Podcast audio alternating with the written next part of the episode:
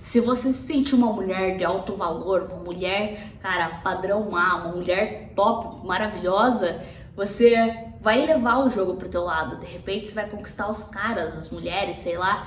Você vai conquistar as pessoas também do mesmo padrão que você.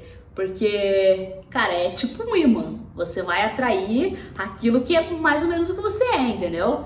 E isso pode ser bom ou pode ser ruim, mas depende de você.